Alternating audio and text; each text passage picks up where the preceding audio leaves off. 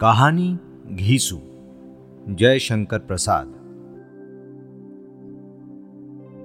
संध्या की कालिमा और निर्जनता में किसी कुएँ पर नगर के बाहर बड़ी प्यारी स्वर लहरी गूंजने लगती।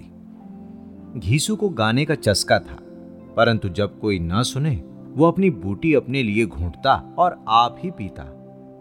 जब उसकी रसीली तान दो चार को पास बुला लेती, वो चुप हो जाता। अपनी बटुई में सब सामान बटोरने लगता और चल देता। कोई नया कुआँ खोजता, कुछ दिन वहाँ अड्डा जमता। सब करने पर भी वो नौ बजे नंदू बाबू के कमरे में पहुँच ही जाता। नंदू बाबू का भी वही समय था, बीन लेकर बैठने का। घीसू को देखते ही वो कह देते, आ गए घीसू? हाँ बाबू, गहरे बाजों ने बड़ी धूल उड़ाई। साफे का लोच आते आते बिगड़ गया।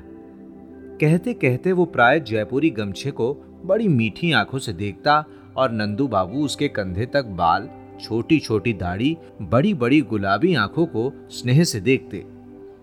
घीसू उनका नित्य दर्शन करने वाला, उनकी बीन सुनने वाला भक्त था।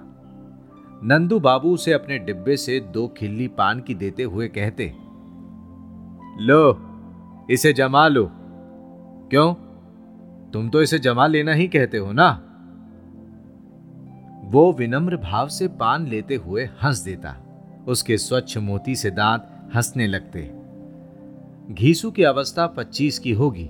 उसकी बूढ़ी माता को मरे भी तीन वर्ष हो गए थे। नंदू बाबू की बीन सुनकर वो बाज़ार से कचौड़ी और दूध लेता, घर जाता, अपनी कोठरी में गुनगुनाता हुआ सो जाता। उसकी पूंजी थी एक सौ रुपए। वो रेजगी और पैसे की थैली लेकर दशाशव मेद पर बैठता। एक पैसा रुपया बट्टा लिया करता और उसको बारह चौदह आने बचत हो जाती थी। गोविंद राम जब बूटी बनाकर उसे बुलाते, वो अस्वीकार करता। गोविंद राम कहते, बड़ा कंजूस है। सोचता है पिलाना पड़ेगा, इसी डर से नहीं पीता। घीसू कहता है, नहीं भाई, मैं संध्या को केवल एक बार ही पीता हूँ। गोविंद राम के घाट पर बिंदु नहाने आती। दस बजे उसकी उजली धोती में गोराई फूट पड़ती। कभी रेजगी पैसे लेने के लिए वो घीसू के सामने आकर खड़ी हो जाती। उस दिन घीसू को असीम आनंद होता। वो कहती, देखो, घिसे पैसे ना देना। वाह बिंदो, घिसे पैसे तुम्हारे ही लिए हैं। क्यों? तुम तो घीसू ही हो, फिर तुम्हारे पैसे क्यों ना घिसे होंगे? कहकर जब वो मुस्कुरा देती तो घीसू कहता, बिंदो, इस दुनिया में मुझसे अधिक कोई ना घिसा। इसीलिए तो मेरे माता पिता ने घीसू नाम रखा था। बिंदु की हँसी आँखों में लौट जाती। वो एक दबी हुई सांस लेकर दशाशव मेद के तरकारी बाज़ार में चली जाती। बिंदु नित्य रुपया नहीं तोड़ाती। इसीलिए घीसू को इसकी बातों के सुनने का आनंद भी किसी किसी दिन न मिलता। तो भी वो एक नशा था। जिससे कई दिनों के लिए भरपूर तृप्ति हो जाती। वो एक मूक मानसिक विनोद था। घीसू नगर के बाहर गोधली की हरी भरी क्षतिज रेखा में उसके सौंदर्य से रंग भरता, गाता, गुनगुनाता और आनंद लेता। घीसू की जीवन यात्रा का वही संबल था, वही पाथे था। संध्या की शून्यता, बूटी की गमक, तानों की रसीली गुनगुनाहट और नंदू बाबू की बीन। सब बिंदु की आराधना की सामग्री थी। घीसु कल्पना के सुख से सुखी होकर सो रहता। उसने कभी विचार ना किया था कि बिंदु कौन है। किसी तरह से उसे इतना तो विश्वास हो गया था कि वो एक विधवा है, परंतु इससे अधिक जानने की उसे जैसे आवश्यकता नहीं। रात के आठ बजे थे। घीसू बाहरी ओर से लौट रहा था। सावन के मेघ घिरे थे। फूही पड़ रही थी। घीसू गा रहा था। निसे दिन बरसात नैन हमारे। सड़क पर कीचड़ की कमी ना थी। वो धीरे धीरे चल रहा था गाता जाता था। सहसा वो रुका।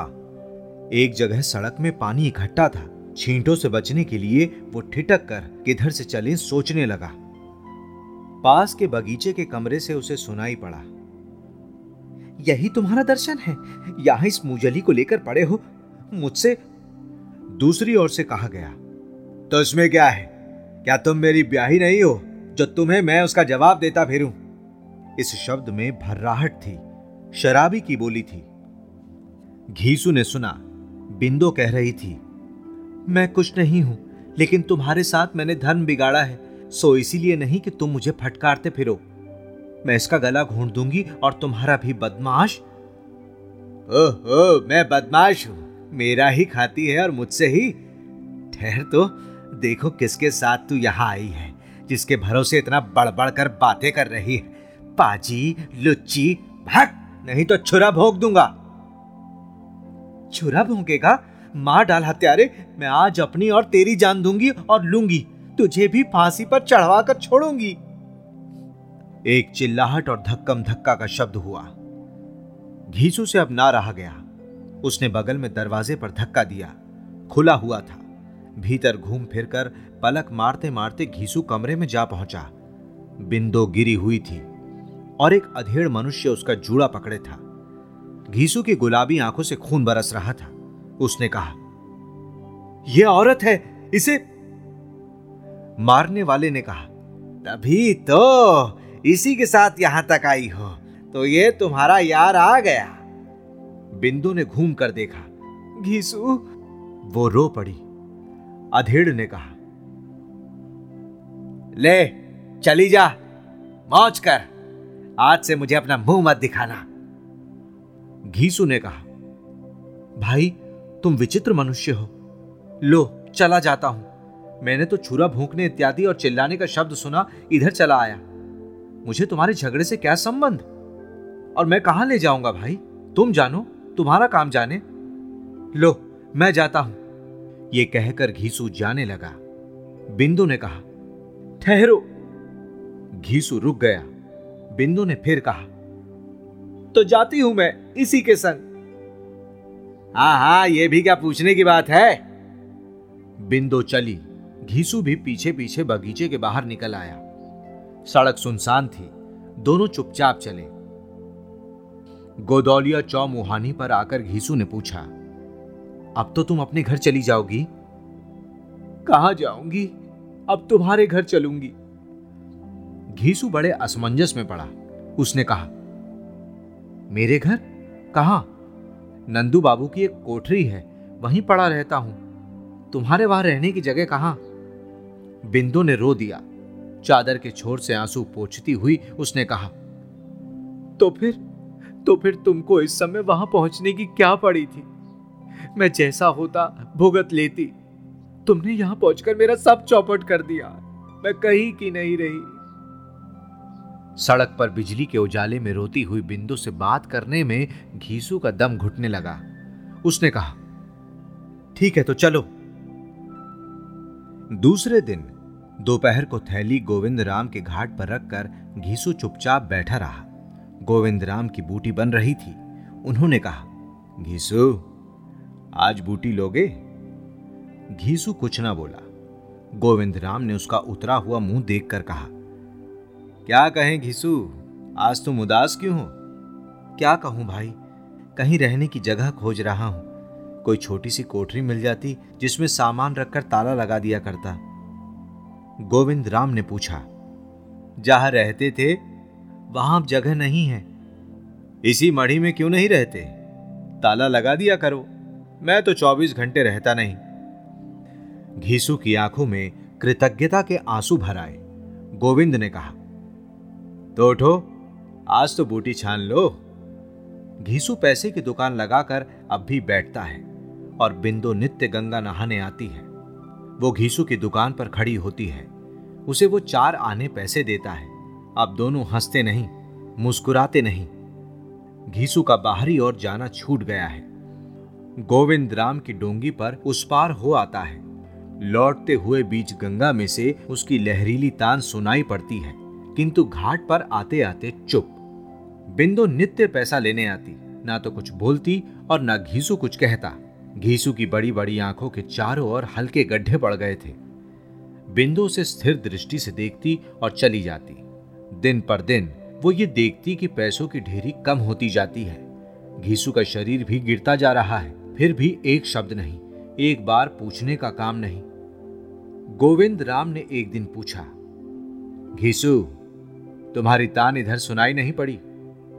उसने कहा, तबीयत कुछ अच्छी नहीं है। गोविंद ने उसका हाथ पकड़कर कहा, क्या तुम्हें ज्वर आता है? नहीं तो यूँ ही आजकल भोजन बनाने में आलस करता हूँ, अंड बंड खा लेता हूँ। गोविंद राम ने पूछा, बूटी छोड़ दी है? इसी से तुम्हारी ये दशा है। उस समय घीसू सोच रहा था। नंदू बाबू की बीन सुने बहुत दिन हुए। वो क्या सोचते होंगे? गोविंद राम के चले जाने पर घीसू अपनी कोठरी में लेट रहा। उसे सचमुच ज्वर आ गया। भीषण ज्वर था। रात भर वो छटपटाता रहा। बिंदु समय पर आई। मणि के चबूतरे पर उस दिन घीसू की दुकान ना थी। वो खड़ी रही। फिर सहसा उसने दरवाज़ा धकेल कर भीतर देखा। घीसू छटपटा रहा था। उसने जल पिलाया। घीसू ने कहा, बिंदु, क्षमा करना। मैंने तुम्हें बड़ा दुख दिया। अब मैं चला। लो, ये बचा हुआ पैसा तुम जानो भगवान। ये कहते कहते उसकी आँखें टंग गई। बिंदु की आँखों से आँसू बहने लगे। वो गोविंद राम को बुला लाई। बिंदु अब भी बची हुई पूंजी से पैसे की दुकान करती है। उसका यौवन रूप रंग कुछ नहीं रहा। बचा रहा थोड़ा सा पैसा बड़ा सा पेट और पहाड़ से आने वाले दिन।